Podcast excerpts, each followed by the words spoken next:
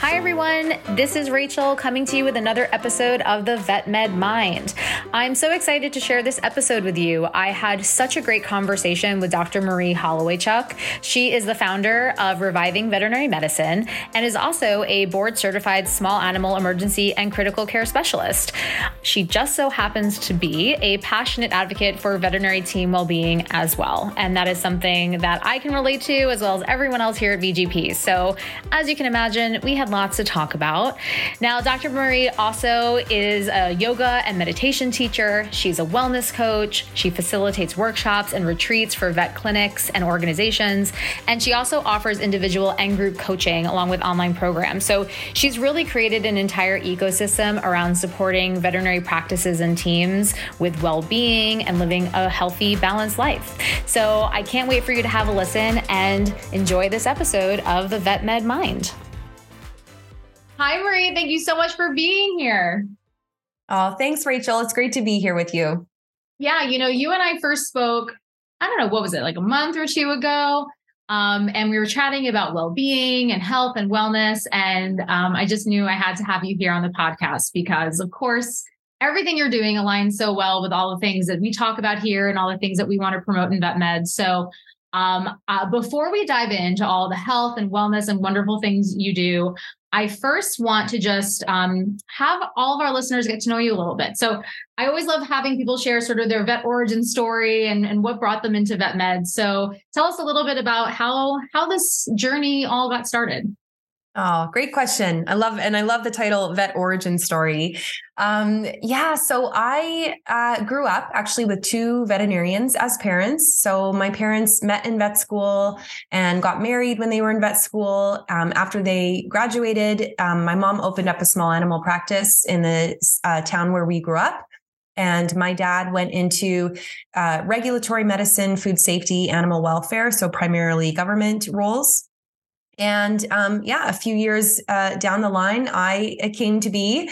Um, I'm the uh, middle child of three children, so the second born, and really, you know, grew up in my mom's practice and spent, you know, afternoons after school there on the weekends. As I grew up, it became a part time job for me, and really just felt immersed in vet med from the very early days. And, you know, growing up with two vets as parents, we're talking about vet med at home.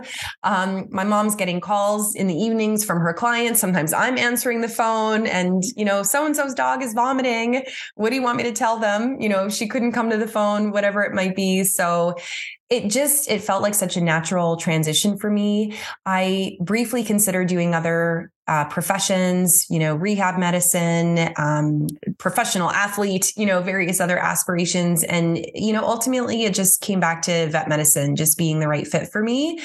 Um, so i i really did the fast track into vet school. I crammed all of my pre-vet programs and courses, you know, into the first two years of my undergrad and applied for vet school straight out of the gates and got in and, you know, started vet school when I was 20 years old. So, um, and then, you know, fast forward, you know, decades later and here we are. yeah.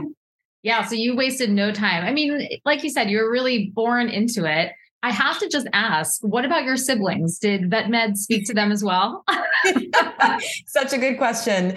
And a question that is totally logical. Um, the short answer is no. Um, yes and no. So, you know, my brother, he was never really good with blood or vomit or anything of the sort. Um, so, understandably so, he became a chemical engineer. Um, ah. So, nothing biomedical related at all. Um, you know, my sister, on the other hand, she actually did go into rehab medicine, which is interesting because that was definitely an interest of mine as well.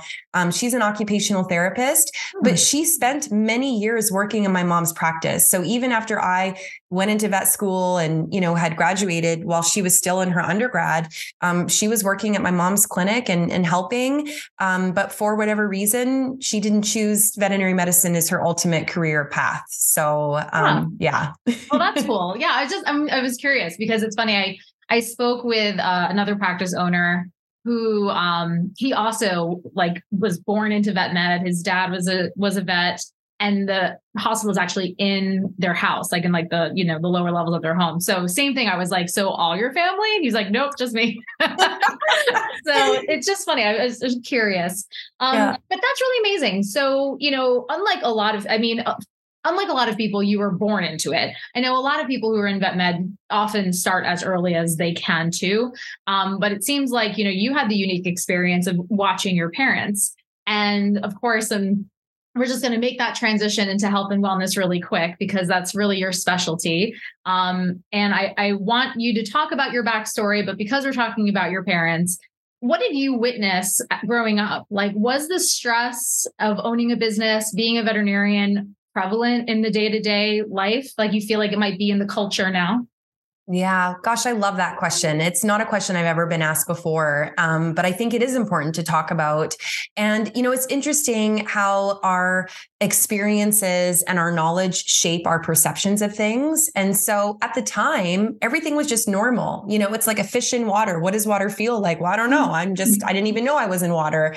Um, so it was just normal that my mom worked really long days and she didn't pick us up from school. And there was very many evenings she couldn't attend our sporting events. And in the evenings, she often had to take calls from clients and very often had to go back in, or on the weekends, she would have to go back in. And I remember accompanying her on some of those visits as I got older because I was able to help, you know, do some things. Yeah. Um, but it was a lot. And it, it just felt like she worked a lot. Now, mm-hmm. despite that, and I think this just is a testament to my mom and the amazing veterinarian and business owner that she was. Um, you know, I, I never heard her complain. You know, she was so passionate about the work that she did. And, um, you know, rightly or wrongly, whether or not she realized, you know, that it was a lot of work and, and limited boundaries and all the things that we talk about today, I didn't witness it from her, but looking back in hindsight, I do see that it was, I think, challenging a lot. Certainly challenging in the way that she wasn't able to be there always for us growing up. Um, you know, she was very lucky, is very lucky to have my dad, you know, as a partner. And so he was very prevalent in our lives, you know, in our upbringing and taking care of us, you know, outside of when we were in school. Um, to your point, though, about have things changed? Um, I do think in some ways they have. You know, I think we we we would be better served getting away from this notion of like, well, when I was a practice owner, you know, I had was on call 100% of the time, and I worked six or seven days a week. Mm-hmm. Um, because you know, looking back at practice as it was then, it was more chill. It was less progressive. It was less demanding, you know, and I this is not saying that we didn't practice good medicine. This is just saying that referral medicine was not really a thing. Ultrasound was not really a thing. Um, you know, sending our radiographs for interpretation, not really a thing. Social media, non-existent. You know, I do think today we face so many more stressors and um demands on our time and with technology and smartphones and messaging and eh, emails like our clients have so much access to us. Yes they could phone my mom at home if they happen to have her home number but she wasn't checking emails in the weekend on eh, in the evenings and on the weekends. She wasn't on social media.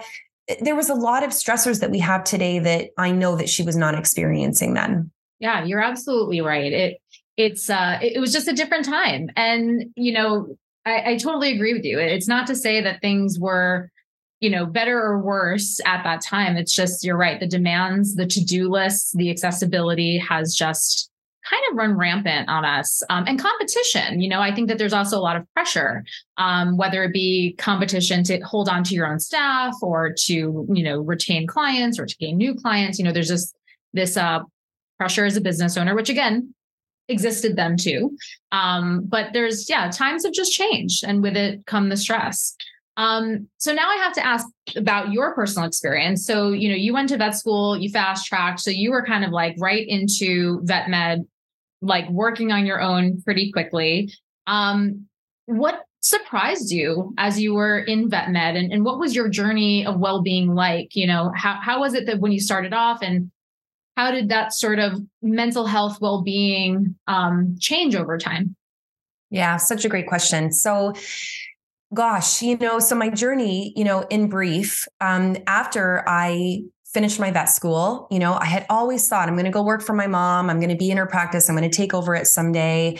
And you know, things didn't work out that way for a lot of different reasons. Um, but the the biggest one was just that I felt called to do something different. You know, it was all I had ever known. I hadn't really worked anywhere else, and I was starting to, at the latter portion of my vet school, get really excited about things like specialization, referral medicine, and emergency practice. And so after vet school, I applied for an internship and I matched for a small animal medicine and surgery internship in Washington at WSU. And then from there, I developed my passion for emergency medicine. So I did my residency at NC State. And then I went into academia. So I was assistant professor at OVC for five years. And I just, I loved every minute of it. And I really pushed myself hard. You know, I think you you alluded to it previously just this culture that we have in vet medicine and I think probably growing up with a mom who was very dedicated to her business and probably I, hate to use labels and terminology like this but a workaholic, you know, she really dedicated most of her her formative years really to her profession um, you know that was sort of imprinted on me so to speak. And so i threw myself into work. And let's be honest when you're an intern and a resident you really don't have any other choice. You're just doing the work. Mm-hmm. but i carried that through with me into my role as faculty. And anybody who's been in academia or you know really anybody in this profession and certainly business owners as well the work is never ending. There's always something to do. There's always new things to grow, projects to start, things to learn, books to read. And in academia, it's like on 2.0, right? So it's like, I could get another student. I could do another research project. Let's apply for a different grant. I'm going to revamp this entire course for these students. And I loved every minute of it. And I worked myself into the ground. Mm-hmm. And mm-hmm. as an emergency and critical care specialist, you know, I was on call 50% of the time. And that kind of drove me to work even harder because that 50% of the time I was on call, I was like, well, I'm on call, probably going to get called. So maybe I'll just stay at work and just do work while I'm on call. So mm-hmm. that work life separation was nearly non existent for me. Um, I was working away from family and friends because I lived across the country from where I grew up. And so, you know, I didn't have much of a life outside of work.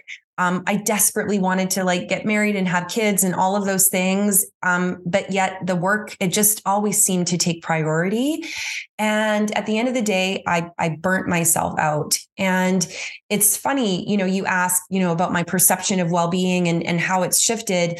I will honestly say for that it, it, beginning part of my career through my training and through my time at OVC, I had no idea what burnout was. Mm-hmm. I didn't know that I wasn't practicing self care and that that was leading to these problems um, because I didn't even know what self care was. Like nobody had taught us that back then. So at the time, I just knew you know, this isn't sustainable for me. This doesn't feel right. I feel exhausted. I'm chippy with people. I'm starting to resent my work. I'm starting to, um, you know, feel cynical about the things that I'm doing. I'm starting to feel like no matter how much I work, I'm not creating anything that's of value. And this just doesn't feel like a career that can sustain itself for the rest of my life.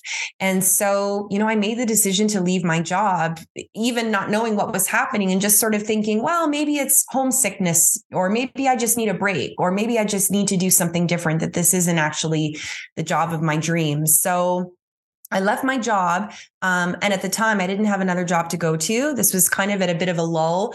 Um, this is back in 2013. So it was sort of that time where we were like, there's too many vets, there's not enough jobs, you know, and specialist medicine was still growing, especially here in Canada. Mm-hmm. So I mm-hmm. moved back home, you know, to be closer to my family. But I was, you know, embarking on life as a solopreneur. So I was like, I'm just going to do relief work, which again wasn't really a thing back then, or it was not as much of it is today. Um, I'm going to continue continue to speak because I love to educate and I'm going to continue to do research because I love that. And then the same thing just happened. I got into this same cycle of workaholism and burnout. And, you know, I literally and metaphorically hit the wall um, about a year after being a solopreneur. Um, I was in a bad car accident and just really caused me to slow down and reevaluate my life. And that led me to looking at my own health and well-being. So that's when I started seeing a psychologist, looking after my mental health. I started reading and researching about self help and self care. I took a mindfulness based stress reduction program for professionals and I started practicing meditation.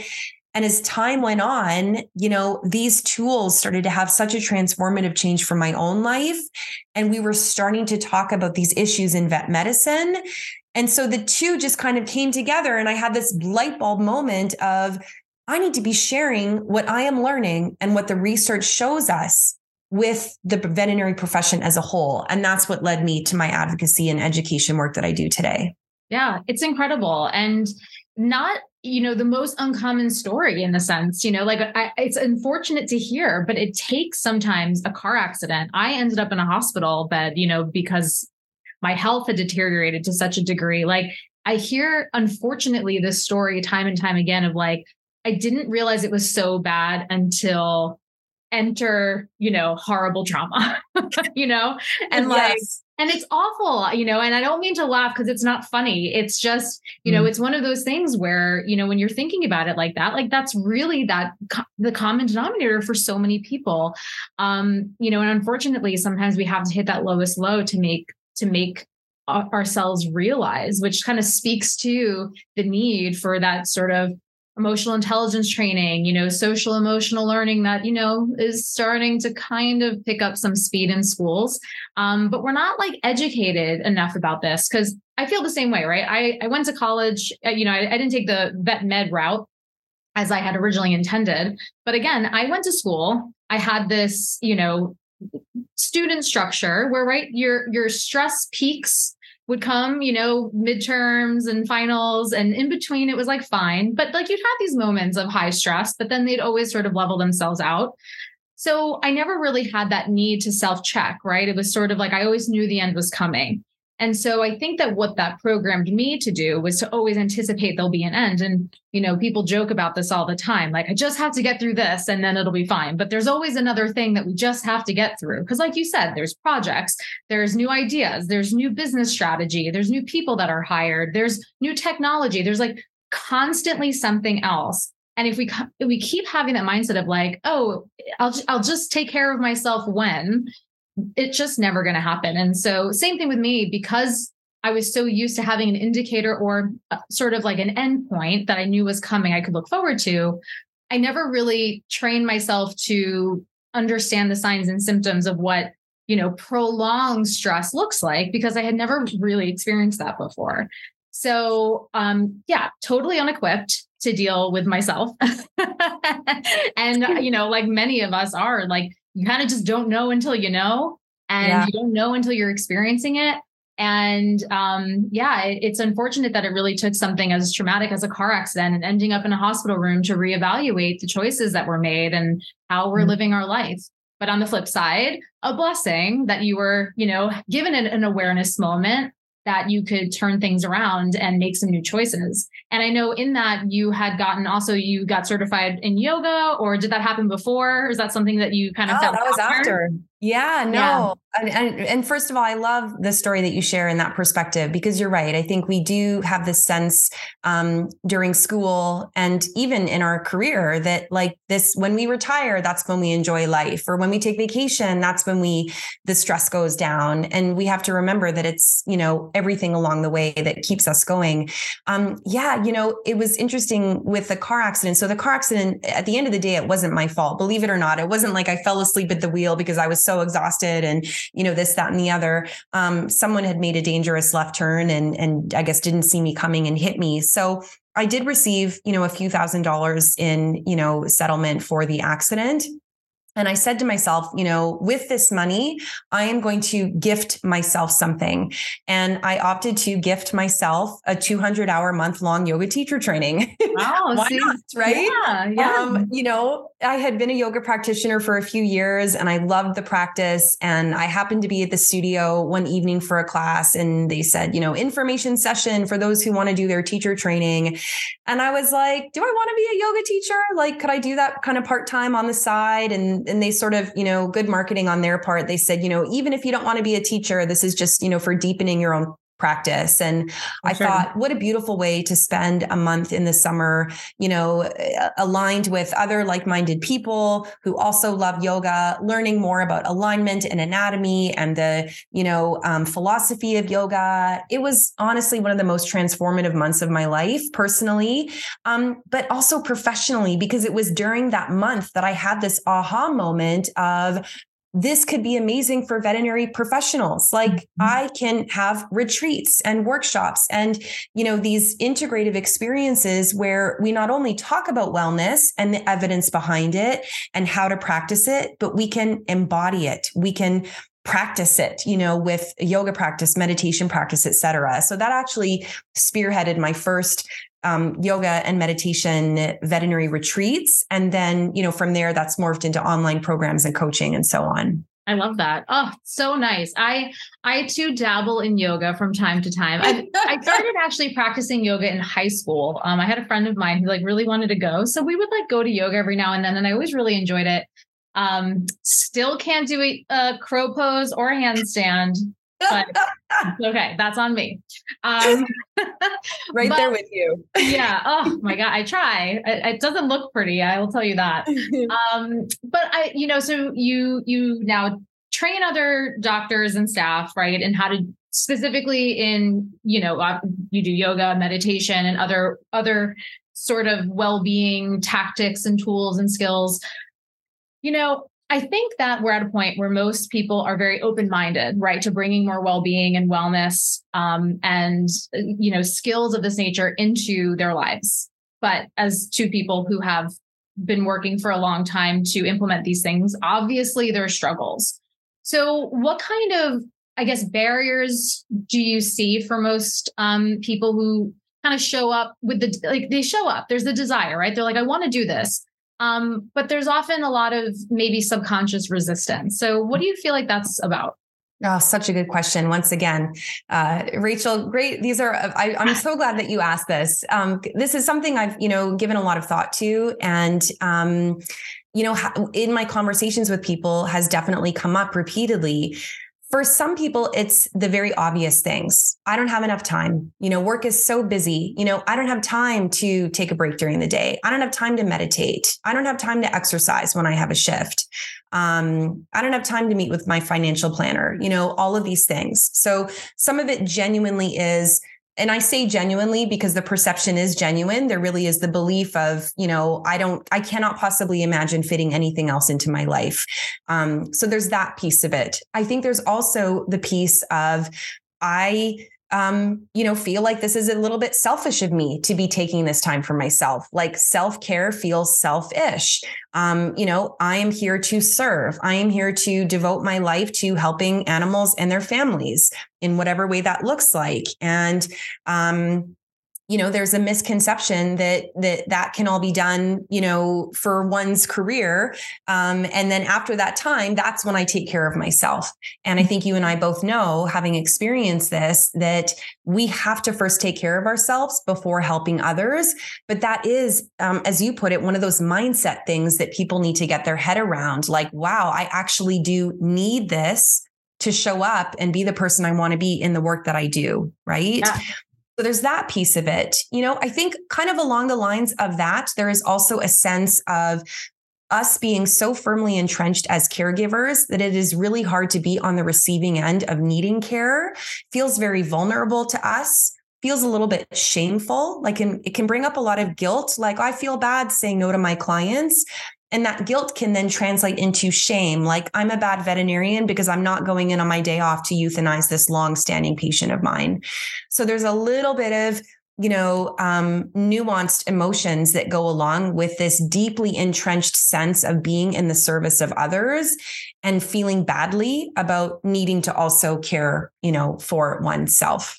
Yeah. So yeah, I think I think those are big pieces of it. I think there's more. I'm curious to hear, you know, what you think might be contributing as well. Yeah, you know, I, I think that there's also this perfectionist mentality of like, I either have to be perfect and amazing at this right away or it's no good. And I always like to tell people, you know, when I'm talking about my experience and the things I do, that I fail at this all the time. Like I'm not perfect. And as a self-proclaimed perfectionist, you know, that can be challenging for me too. and, you know, I have all these ideas of what I want to accomplish in a day and like these checklists of like, I want to work out, I want to meditate, I want to do deep breathing, I want to, you know, go outside and walk my dog in the middle of the day to like, you know, get some fresh air. And, you know, there's all these things and all the things that we recommend to do. Um, that sometimes it can be hard to not do them all and it can feel like you're failing. Um, and sometimes, um, you know, I, I think that to change the mentality of what that success looks like, right? So maybe you have this idea in your head of like, well, I really want to exercise for 60 minutes a day. Um, but today you don't have 60 minutes. So rather than being like, I'm not doing it at all, because I do that a lot, it's, well, maybe I can do 10 minutes. And, you know, who knows, maybe 10 minutes can turn into 15 or 20 or not. Um, but I do think that there's that like, I, I want to be good at it. I want to be able to check that box every day. Um, and that can be really hard. Um, and also, you know, that struggle of, I want to see results immediately, right? So, what has been your experience as a coach, right, where you're you're working one on one with people? You know, how how do you keep people encouraged and motivated to continue doing what they're doing? Mm, yeah, I love that. Well, what you shared is so helpful. And I think um, it's something people should really pay attention to this notion of letting go of the need to do everything perfectly, including our self care. Because, it, you know, for those of us, and I think it's most of us that are very research oriented, the research does show that even 10 minutes a day of high intensity exercise can be the equivalent cardiovascular and physical benefit of 30 minutes of ongoing, you know, sustained aerobic ex- exercise. So, you know, keeping that in mind, you know, how I help my clients, you know, when I'm coaching them through some of these challenges is to first of all really focus on like at the end of all of this like what is their ideal life? What is their why? Why are they doing this? And for most people it is a genuine desire to help. It's a desire to show up the best version of themselves in service of their clients in service of the animals you know and to be present for their family and to have you know health. I mean all of our core values and, and vision for ourselves are, are slightly different. But at the end of the day, most of us want to be the best version of our ideal self. And, you know, when we reflect back then on how we show up, when we are not engaging in self care, when we are not taking care of ourselves, when we're not looking after our mental health and physical health and otherwise, it becomes a bit of a light bulb moment for people when they realize, okay, wait a minute, you're right if I, given the choice, if I exercise for this 10 or 15 minutes or I don't, that does impact how I show up in the rest of my day. And so it just gets reinforced over and over. Like you said, with practice, they see results. With consistency, they see changing outcomes. And, you know, I had one person in one of my programs that just recently finished, and we had our last coaching call. And she literally was like, Marie, my life has been transformed by this recognition that this is what I need. Like she's a business owner, she's got a team she's looking after, she's got a family, and so on. And everything self care related, personal health related was always on the back burner. And we started just as you recommended with these short little bits, these minor changes. She was like, I'm just going to cut off my schedule two hours earlier on Wednesdays so that I have that two hours for myself midweek even just doing that with sprinkled a little bit of exercise going to bed early eating more healthfully etc has been transformative for her in how she's showing up for her clients and her team so that has reinforced her why and now as she, you know she said to me i just i need to be able to keep this going and you know that's the next step of her journey is how do i stay consistent with this and keep the momentum moving forward yeah. I think that's the most amazing part when you really do focus on yourself. There's a ripple effect because even if the things that you're doing don't directly impact anyone else in your life, they see the changes that are happening in you, right? And so there's like, oh, that's interesting. You know, uh, there's with my own health journey, um, I I went vegan for almost three years, and I'll tell you, like what was most interesting to me about it, like there's always comedians joke all the time, right? About how vegans love talking about how they're vegan. and like I I felt so strongly like and you know, having like not been vegan and going vegan, I it was just funny because more than anything, I actually felt of like maybe someone else, please correct me, whoever's listening, if you felt differently. I felt like I received a lot of questions about being vegan. Why? Have you noticed any difference? Like, is it hard? You know, and I think that to some degree, you know, whether it be changing your diet or exercising more or meditating every day or any other sort of self care wellness thing initiative that you sort of implement, right? There's sort of this like intrigue among other people that are like, oh, you meditate every day? Like, tell me more about that.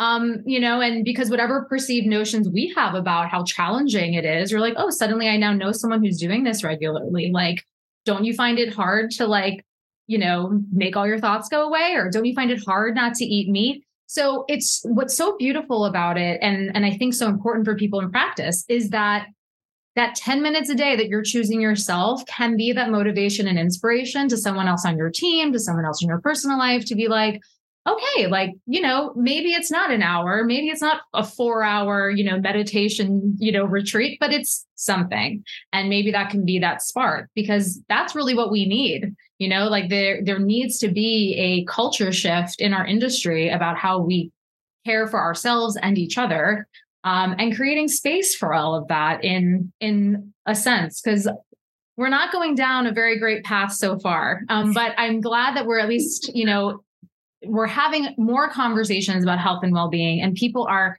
making note of things that need to change. You know we're, we're seeing the struggles. We're seeing you know you talked about that time where we had too many vets. Oh, what we would all give, right? To have too many vets. When you said that, I was like, oh, what a dream, right? Too many vets. Totally. I don't even know what that means. What does it even mean?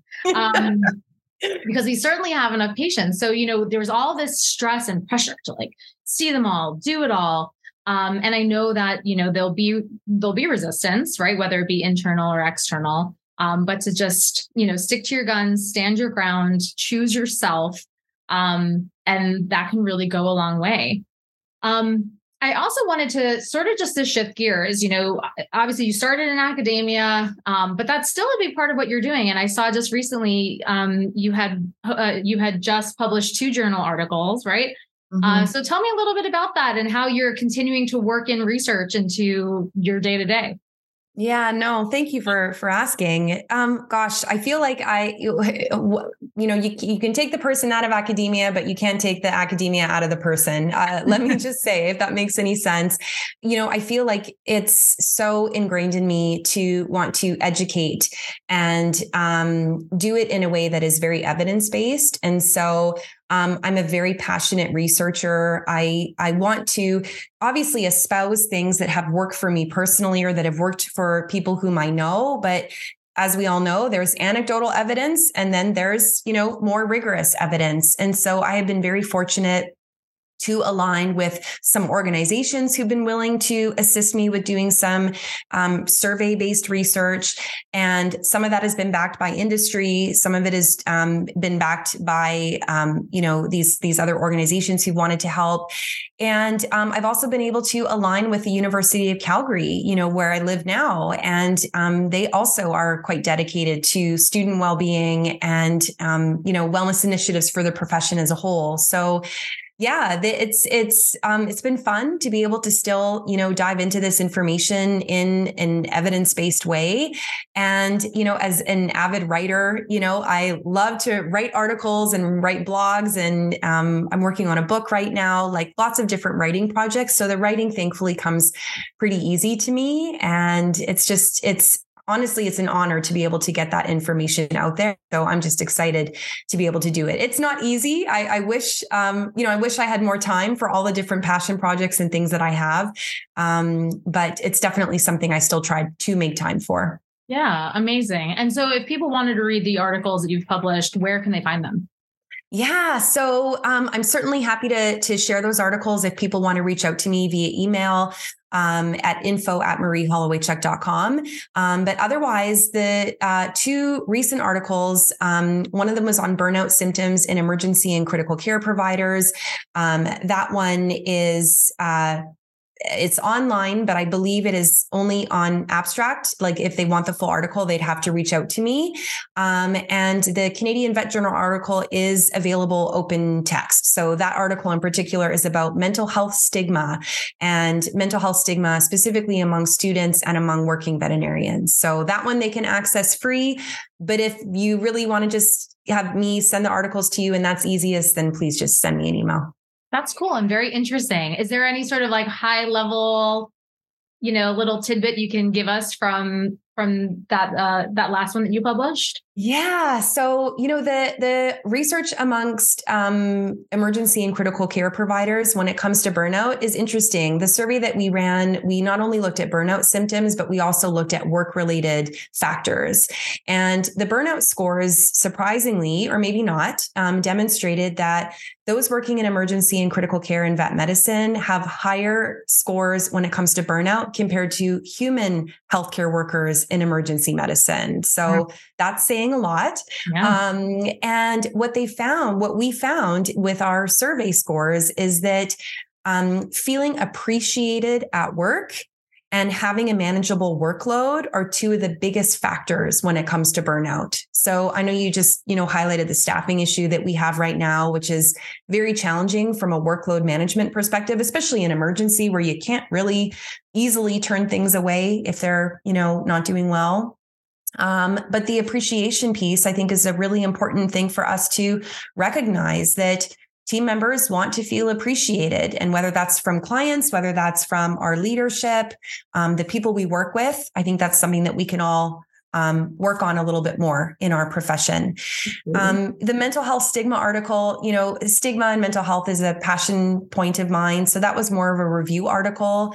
Um, you know, I the biggest thing that I can tell people when it comes to mental health stigma and mitigating that is just having more conversations like you and I are having. You know, talking openly about the struggles that we're experiencing. Um, I talk a lot about my lived experience with depression and anxiety. I talk a lot about seeing th- seeking therapy and and getting help. And the more that we can normalize it, you know, well, gosh, if that person feels that way, it's like to your point about the self care. Well, if they can go see a counselor every two weeks and that seems to help them, like maybe that's something that I can do, and I don't have to feel so alone in this. Mm-hmm. Um, talking about stigma is important because we know that stigma is a huge um, thing that stops us and it's an it's an impediment to help seeking. So we want to mitigate that. We want to get rid of that in the veterinary space. Yeah that's incredible. I both topics are super interesting. Um, and i do th- think that you know as far as um, stigma goes, yeah, I, I, think yes, talk, talk, talk, talk, talk, share your experience. And and I feel the same. As as soon as you know we become vulnerable, we open up with somebody, you know, there's often a connection. And I also think that, you know, whatever, whatever sort of uh, initial, again, like mental block of like, oh, I'm not going to meditate. Meditation's not for me. That's fine. That's okay. You don't have to do that, right? There's a million ways that you can take care of yourself and some of that you know it, it, just looks different for everybody. So again it doesn't have to be an all or nothing kind of thing. Meditation doesn't speak to you. Totally cool. Does walking around the block do it for you? You know does does petting a dog do it for you? You know does going to the beach you know it's cool. Like just find something that makes you happy and allows you to disconnect or connect you know internally with yourself um, and again, those stigmas, you know, just find something that just makes you happy and brings you joy and just start there, right? You know? Um, and a lot of times I feel like, you know, nine times out of 10, that might just be your self care thing. Do something that makes you mm-hmm. happy. Um, so with that being said, I could talk to you all day. Um, there's just, this is obviously a topic that interests me as well. Um, and i i would love to keep the conversation going. Maybe we could do like a part two someday in the future. Um, but as we sort of wrap this up i would love to hear your advice you know after someone's listening to this and you know we've been talking about self-care we talking about burnout and all that sort of stuff. What is like one piece of advice you could give someone if they're just listening to this and are like hmm, i got to do something.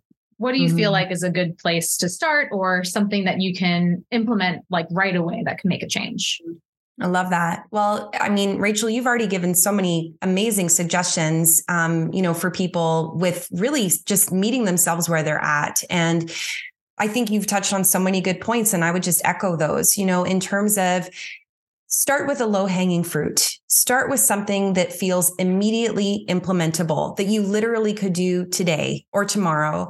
I think so often we get into our head like, okay, I have to practice self care. And, you know, she was talking about yoga. So I'm going to start doing yoga four days a week. And, you know, I'm going to practice for 90 minutes a class. And, you know, we, we choose these big things and I can't do that until I get the proper yoga outfit and I need to buy a new mat and that's going to take a week to get delivered to me in the mail.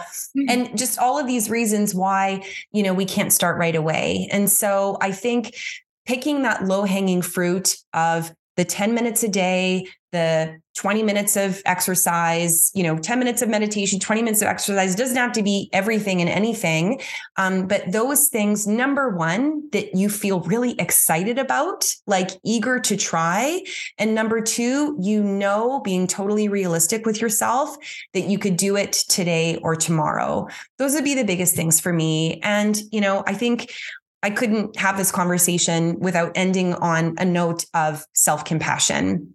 And we've kind of touched on this a little bit, I think, in the conversation. But, you know, being gentle and kind with yourself, you know, losing that perfectionistic voice, I have to do everything perfectly and 112%, to, you know what, I'm doing the best I can right now in this season of my life with the time and resources available to me. If that means I'm going to take you know, half an hour early and go to bed tonight, you know, and do nothing else, then that's my self care for today. Or if that means I'm going to, you know, walk the dog tomorrow for 15 minutes, you know, at work, to just take a break and get outside, then that's going to be my self care. And to be kind to yourself in those moments that maybe it doesn't look like this grandiose self care picture that some other people have painted, but that's what's working for you right now. And that you're doing the best you can in what is very what is a very challenging time for many of us in this profession right now. Yes, absolutely. Yes, you heard it here everybody. You're doing great. And you look fabulous today. That's right. Self care can just be telling yourself you look good. I love it. This is this has been wonderful. Now, I always like to end our end our podcast on a lighter note. I like to do just like a little, um, just sort of like a rapid fire question, just some fun things. Um, so you grew up with vets as parents. So I assume you had pets. So what was the name of your first pet and what kind of pet was it?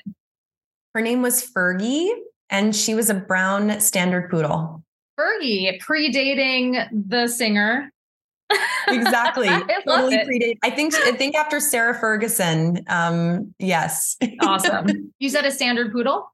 Yes. Awesome. Is that your the kind of dog you still have now? Is that your yes? Yes, your breed I'm of choice. Standard poodle lover through and through. Yeah. Yes. I love it. I love it. Uh, what is your favorite kind of music?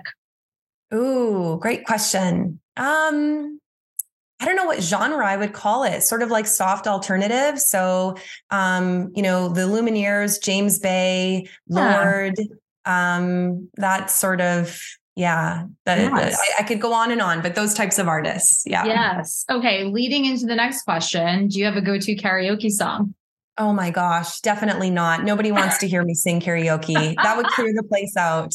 oh, I I beg to differ because nobody shows up to karaoke expecting to hear, you know, any I'll tell any famous artist. I'll tell you, I'll tell you my go-to dance songs that will get okay. me on the dance floor. That would yeah. be anything by Mariah Carey oh, or yeah. Britney Spears. Oh, so, I'm down for go.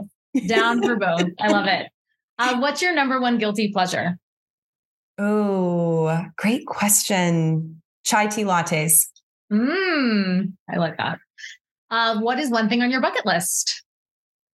Oh my goodness, I miss travel so much. It would have to be traveling somewhere. Um, heading back to Europe. There's so many places I haven't been, um, but definitely, definitely travel. Probably some exotic hike somewhere because I love mm. travel and I love hiking. Mm, that sounds lovely. Um, speaking of travel, do you have a favorite airport snack? That thing you never eat anywhere else? the thing I would never eat, I was going to say chai tea latte is usually That's your treat. What would I not eat anywhere else? Oh my goodness.